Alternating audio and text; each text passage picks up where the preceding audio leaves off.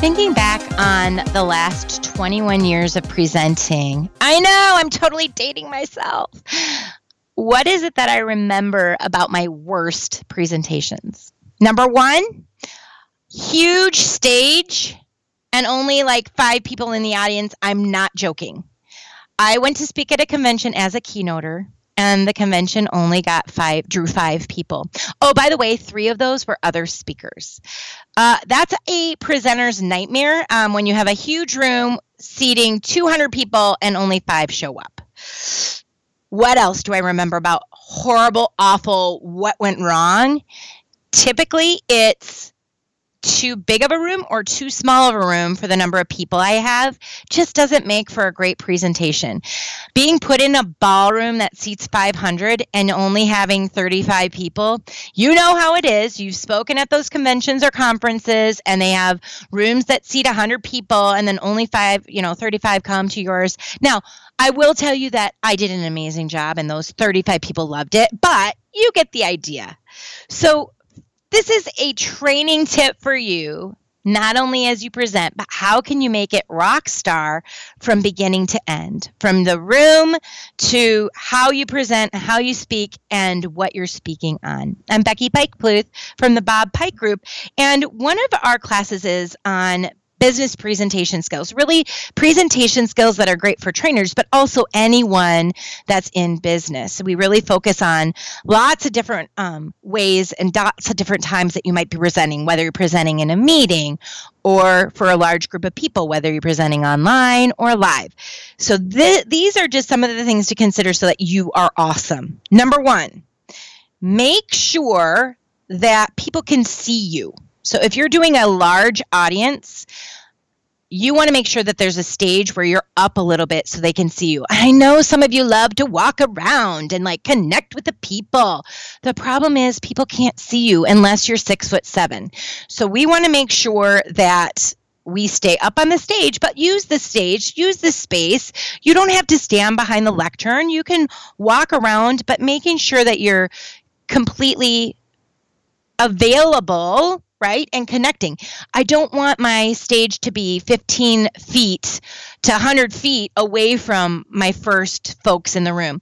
The other thing is making sure that the lighting is okay in the room because if you're presenting to a larger group, you can have all sorts of shadows. They might not be able to really see your facial expressions. Those kinds of things can really impact how well you do. The next thing is all about what you are speaking on. And of course, at the Bob Pike Group, we have standard public presentations that we do, different classes. Um, so for us, those those standard classes are all going to come with a handout, whether it's a workbook or if it's a one hour presentation, they'll get kind of just like a handout that's t- when we stick to 10 pages or less for those handouts. And typically they're only using maybe five for the actual presentation. And then we have five that are considered appendix pages which give them additional information or resources that they can like look at. I oftentimes have lots of different job aids, which can be really helpful so that people can use the content immediately when they get back on the job. So think about how complex um, you can speak with the audience. Are they really knowledgeable or are they novice within what you're speaking on? And then how will you make sure that they have a takeaway, not a throwaway, something with a shelf life, right?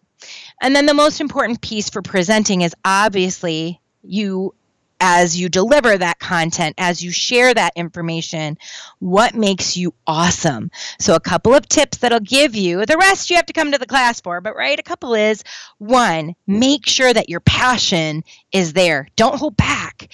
Of course, if you're like me, I'm an energizer bunny. Everyone always says they wish they could bottle it, but I will tell you, depending on what part of the country or what country I'm in, I oftentimes have to hold back just a little bit because I don't want to be overwhelming with my energy. So, really um, consider that and don't hold back, but really consider who you're speaking to. Make sure that passion comes through. Of course, vocal variety is really important.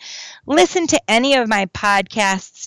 If I were to just be like this, it's really important that we have a great bit of information and that we share what's really relevant.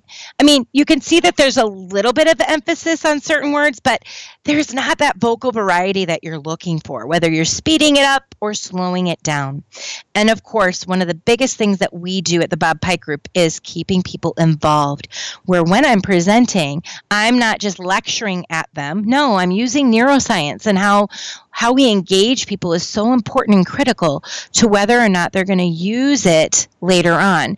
So we have some, you know, quick ways to engage people, maybe asking a rhetorical question. Maybe it's turning to the person next to you and asking a discussion question. Maybe it's showing um, some sort of a image or a message on your PowerPoint deck and just showing that and then having them c- to consider it thoughtfully for themselves as you transition into your topic. So all sorts of props you can use from using your flip chart to using, of course, images or I like to have one at each table. If I'm doing a smaller group setting, I want to make sure I have a prop for everyone to use, or at least in small groups. So we use whiteboards at the tables. Team leader, you're going to write, and it switches around. But other things we can have one at each, you know, one for each person is really great for them to experience things. So, no matter what kind of presentation you're doing, make sure that you're really considering where you're presenting as well as what you're presenting, and then, of course, your presentation skills on how you're presenting it. I'm Becky Pike Pluth, and hopefully, you can take a couple of these tips and use them right away in your next presentation.